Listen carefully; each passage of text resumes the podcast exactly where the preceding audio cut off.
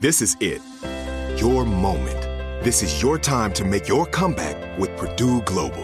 When you come back with a Purdue Global degree, you create opportunity for yourself, your family, and your future. It's a degree you can be proud of, a degree that employers will trust and respect. Purdue Global offers working adults like you over one hundred seventy-five flexible degree programs to meet your specific career goals. These include associate, bachelor's, master's, and doctoral degrees and certificates. Purdue Global degree programs range from nursing to business to communication and more. Whatever your interest, we have the degree that will move you forward. You have the knowledge. You have the experience. Now it's time to get credit for the work you've done and earn the recognition you deserve with Purdue Global, Purdue's online university for working adults. You know you're worth it. We do too. So don't wait another second to get the degree that will take your career to the next level. Start your comeback today at purdue global dot e d u. If a new house is on your wish list in the next five years, grow your savings faster and experience your dreams with an Ohio Homebuyer Plus account from Kemba Financial Credit Union. A savings account specifically designed to save for a new home where you can earn seven percent A P Y, a five hundred dollars matching bonus, and a fifteen hundred dollars mortgage closing cost credit. Learn more at Kemba dot org. Offer expires March thirty-first, twenty twenty-five. A P Y equals annual percentage yield. Restrictions apply. N M L S two nine two two three zero. Equal housing lender. Federally insured by N C U A. Nobody wants to outlive their money, but it happens, especially for women. That's why Gainbridge offers the Parity Flex annuity. It's designed for women's unique retirement needs with flexible withdrawals to help cover unexpected expenses, plus a guaranteed lifetime income benefit that keeps paying you even if your account balance is zero. In other words, it's like getting a paycheck for life. We'll say that again. A paycheck for life. Guaranteed. Sounds too good to be true? It's not. It's the Parity Flex annuity. And it's one more example of their commitment to creating a better financial future for women. One where they feel empowered, not excluded, and ready to take on whatever their next chapter holds. Gainbridge believes financial flexibility and security are things we all could use more of. At retirement income you can't outlive is the ultimate flex. Who's with us? Start saving now at gainbridge dot io. Please visit gainbridge dot io slash parity flex for current rates, for product disclosures and disclaimers, and other important information.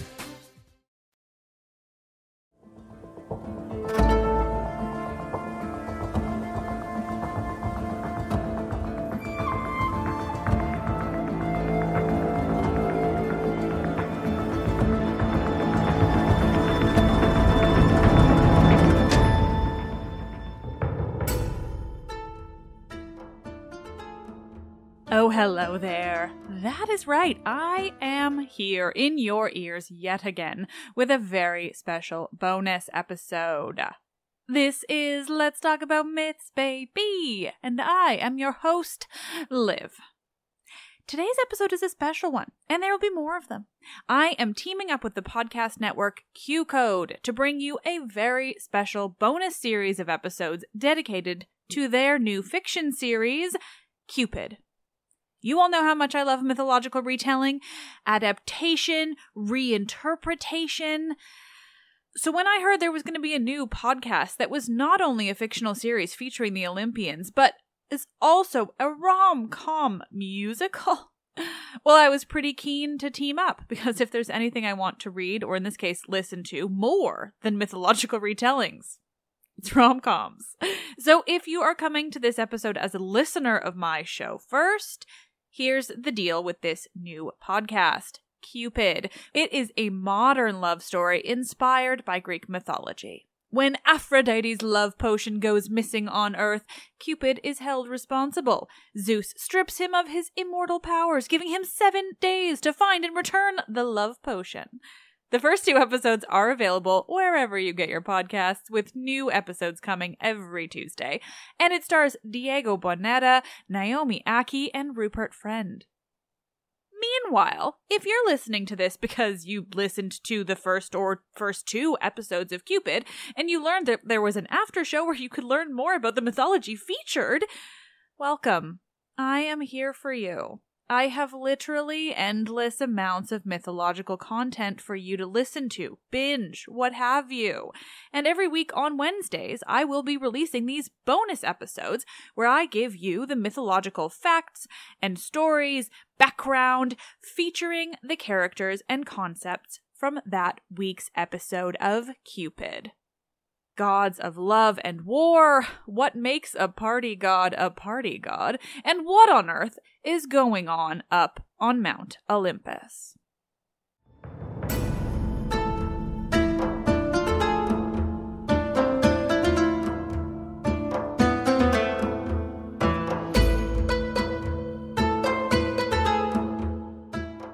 This is the bonus Cupid after show. There's a rom-com featuring Cupid, and I am here for it.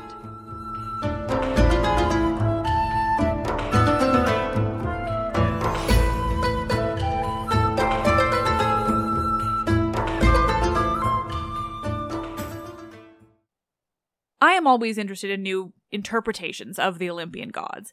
They're a versatile bunch, and it's always extra intriguing when they're featured in modern takes on mythology, looking at what the Olympians would be like if they existed in the world we live in. It's what makes Lore Olympus interesting, and the same goes for Cupid.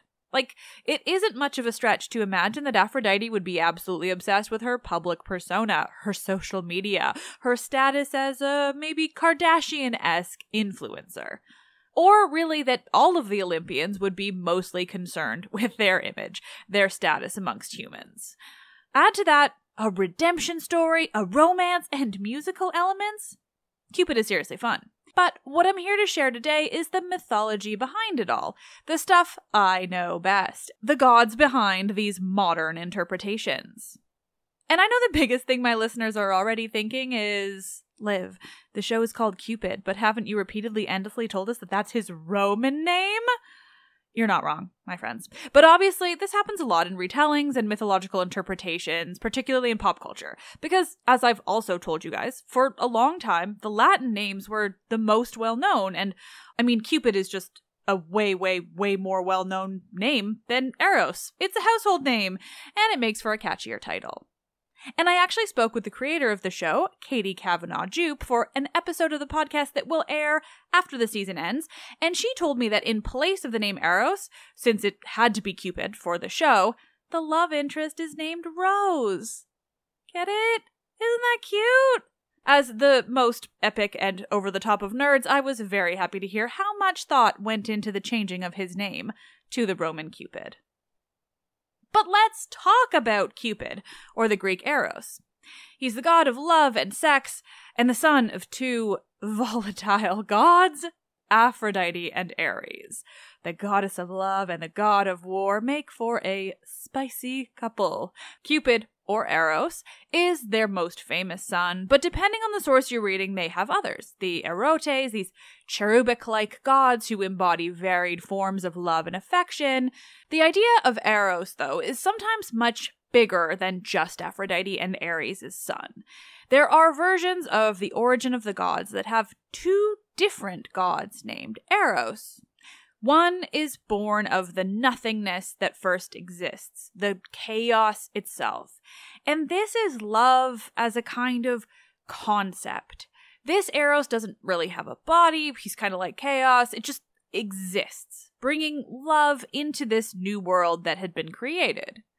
Meanwhile, the stories of Greek mythology needed someone more tangible to embody the sillier, the darker, the more complex bits of love, which is why we have the more literal god, Eros, Cupid, this son of Aphrodite and Ares, the one who's out there with his bow and his love and his loathe arrows, just hooking people up all over the place. That version of Eros, love, is more down-to-earth, more fleeting. I explain this because it's one of the things I've learned through the podcast that makes me just generally happy. The idea that there had to be these two different forms of love. The big and the small. The lifelong, disembodied concept of human affection and the fleeting nature of the most general romantic relationships. That Cupid is, of course, the one featured in Q Code series. A Cupid who's beholden to his mother and father, living his daily life with his bow and arrows and humans who don't much care for his work, which is how we get a kind of disaffected Cupid, one who doesn't find any value in his work, who's sick of doing the biddings of his mother. It's very Cupid and Psyche, but with social media.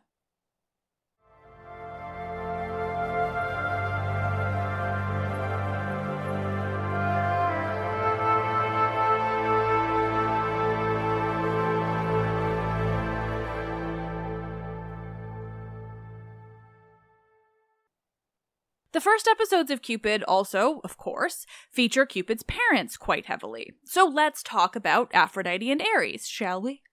Aphrodite is such an interesting goddess, and certainly my historical favorite goddess. But what makes her interesting is the different ways her personality manifests, depending upon the source. Aphrodite can be loving, affectionate. She can be strong-willed and full of sexual agency in a way that no other goddess is. She is beautiful and strong. She is awesome. And mostly, she isn't obviously outright vain.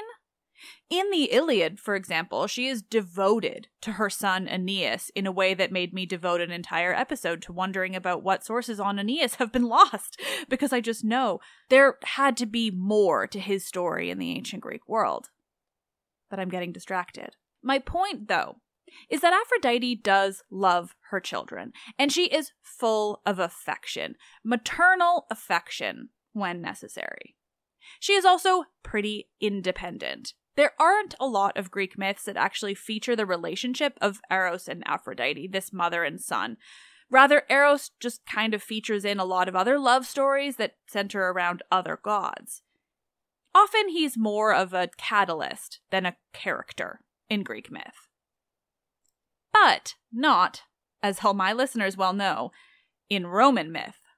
Aphrodite of Q Code's Cupid is definitely more reminiscent of the Venus, Aphrodite's Roman name, of Apuleius's Metamorphoses, better known as The Golden Ass, the novel that features the story of Cupid and Psyche. My existing listeners know that story very well. It's one of the most popular series of episodes that I've ever done on the show.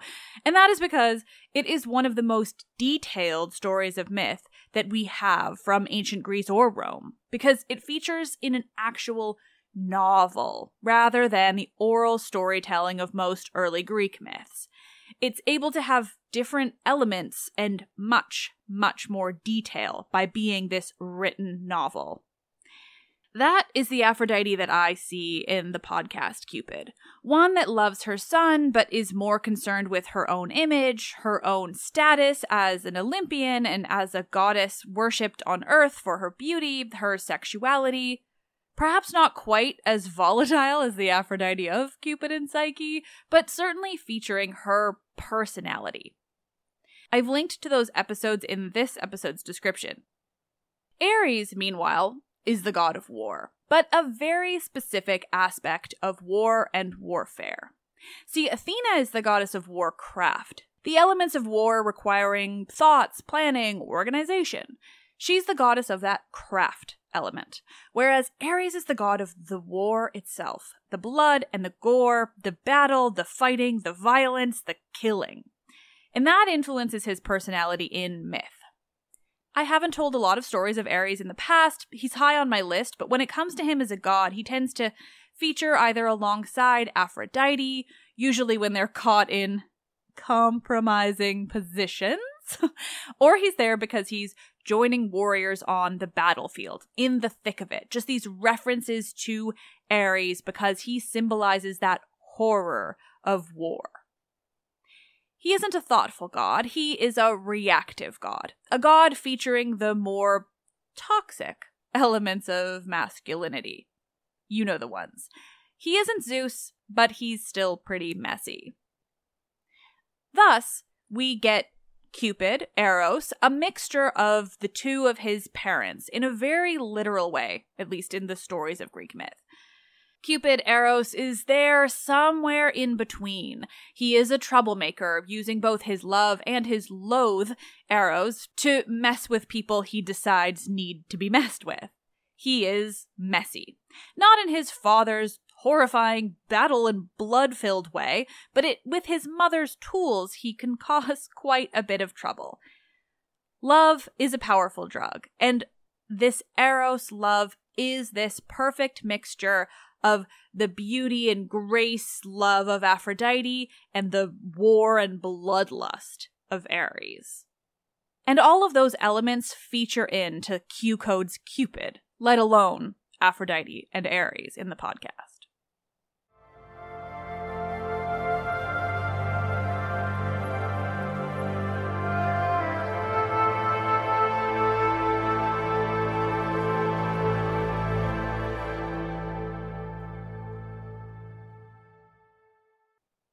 So, who or what else features in these first episodes and maybe could use a bit of mythological background? Well, Demeter and Dionysus, two more Olympians and two more favorites of mine. Demeter is a mother first. She's most famous for her love for her daughter, Persephone, and her search across the whole of the world when that daughter is abducted by Hades, the god of the underworld. Demeter, though, is also the Olympian answer to Mother Earth. She isn't Mother Earth herself, that's Gaia, but she is the Earth Mother, the granddaughter of Gaia, who takes on aspects of that role.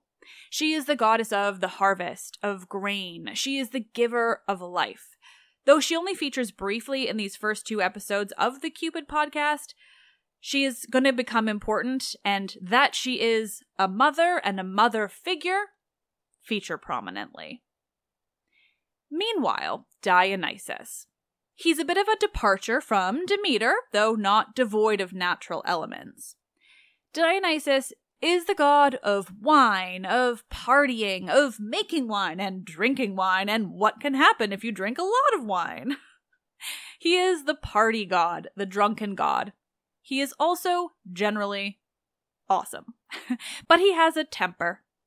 His most famous myth includes, well, his cousin being ripped to shreds for not believing that Dionysus is indeed a god. There's so much more to the Bacchae, the Greek tragedy that best tells that story. But again, it's long, so go ahead and click the link in this episode's description to listen to those entire episodes and learn more about the party god. I will add, though, the Dionysus that I see when I read the myths and Bacchae is different from the Dionysus of Q Code's Cupid in a way that I think it's important to mention. Obviously, everyone has their own interpretations. None of them are wrong, that is the nature of Greek mythology, but Dionysus can be read as a gender-fluid god, even a non-binary god. That much is very clear from the ancient sources, and it's one of my favorite aspects of Dionysus. And I've got episodes on that, too. Namely, a conversation with the incredible Emma Pauly, who has done a non-binary translation of that play I mentioned, Bacchae, and spoke to me about it. And I highly recommend you listen to that episode if you want to know more about this take on Dionysus and understand the nature of the god in Greek myth broadly. And hey, what do you know? It's in the playlist linked in this episode's description. Now, since Q Code dropped the first two episodes of Cupid yesterday, I had planned on talking about mythological characters and concepts featured in both of those episodes, but because so many Olympians are introduced in the second episode, I'm going to save a few of them for next week's bonus. Next week, we'll talk about the other Olympians featured in that very epic assembly scene, as well as the absolutely wonderfully represented Furies, some of my all-time absolute favorite mythological creatures. Plus, we'll talk about Zeus and why it's absolutely perfect and wonderful that Cupid has him depicted as a guy who will say a thing like, "Cut to the chase, Ares, I have an orgy to attend." But today, I'll leave you with my favorite phrase that the people behind Cupid have given us in this series. Gorgon's glare. Cupid says that when he's startled, annoyed, mad, basically anytime he needs to exclaim something, and I'm a bit obsessed with it. Now, listeners of my show will already be laughing and nodding along like, Liv, obviously you're obsessed with a phrase like Gorgon's glare. Duh. And they're right, because this is, of course, a reference to my favorite woman, my beloved Medusa, and her two sisters. Together, they make up the three Gorgons. Women, monsters, badasses known for their glare. A single look will turn you to stone.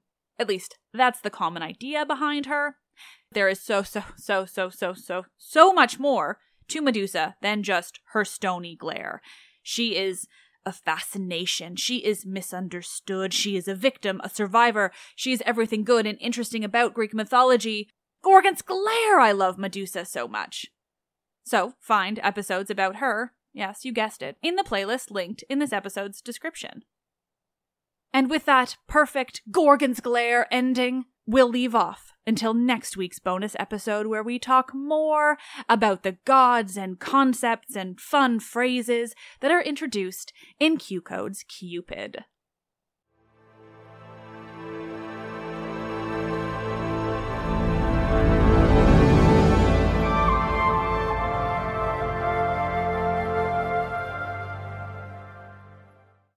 Thank you all so much for listening. I'm really excited to be bringing you these bonus episodes. I'm hoping I'm now addressing a few new listeners who found my show through Q Code's Cupid, and if so, welcome. Hi. Normally I tell full and incredibly detailed stories from Greek mythology, or on Friday episodes I chat with fascinating and fun scholars and authors about the nitty-gritty of the ancient Mediterranean. That's all to say, I have almost four hundred episodes for you to hunt through, find your favorite characters from Cupid maybe, or just names you've heard before, gods and goddesses you want to know more about. A good place to start is that playlist I keep mentioning. It has episodes from throughout the life of this podcast and gives you an idea of what I do. And it will be updated as more of those episodes drop, and I have more episodes to recommend to you for further understanding of these incredible mythological characters and ideas. Greek mythology is so damn fun, and I love knowing that people are discovering it through my show or now through Q Code's Cupid. Let's Talk About Myths, Baby is written and produced by me, Liv Albert. Michaela Smith is the Hermes to my Olympians and handles so many podcast-related things, from running the YouTube to creating promotional images and videos to editing and research. Stephanie Foley works to transcribe the podcast for YouTube captions and accessibility. And huge thank you to Q Code for collaborating with me on these Cupid After Show episodes. I am Liv, and I love this shit.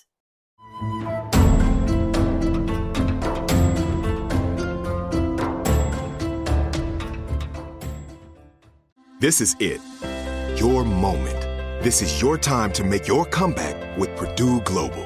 When you come back with a Purdue Global degree, you create opportunity for yourself, your family, and your future. It's a degree you can be proud of, a degree that employers will trust and respect. Purdue Global offers working adults like you over one hundred seventy-five flexible degree programs to meet your specific career goals. These include associate, bachelor's, master's, and doctoral degrees and certificates. Purdue Global degree programs range from nursing to business to communication and more. Whatever your interest, we have the degree that will move you forward. You have the knowledge. You have the experience. Now it's time to get credit for the work you've done and earn the recognition you deserve with Purdue Global, Purdue's online university for working adults. You know you're worth it. We do too. So don't wait another second to get the degree that will take your career to the next level. Start your comeback today at purdue global dot e d u. If a new house is on your wish list in the next five years, grow your savings faster and experience your dreams with an Ohio Homebuyer Plus account from Kemba Financial Credit Union. A savings account specifically designed to save for a new home, where you can earn seven percent A P Y, a five hundred dollars matching bonus, and a fifteen hundred dollars mortgage closing cost credit. Learn more at kemba dot org. Offer expires March thirty-first, twenty twenty-five. A P Y equals annual percentage yield. Restrictions apply. N M L S two nine two two three zero. Equal housing lender. Federally insured by N C U A. Nobody wants to outlive their money, but it happens, especially for women. That's why Gainbridge offers the Parity Flex annuity. It's designed for women's unique retirement needs, with flexible withdrawals to help cover unexpected expenses, plus a guaranteed lifetime income benefit that keeps paying you even if your account balance is zero. In other words, it's like getting a paycheck for life. We'll say that again. A paycheck for life. Guaranteed. Sounds too good to be true? It's not. It's the Parity Flex annuity. And it's one more example of their commitment to creating a better financial future for women. One where they feel empowered, not excluded, and ready to take on whatever their next chapter holds. Gainbridge believes financial flexibility and security are things we all could use more of.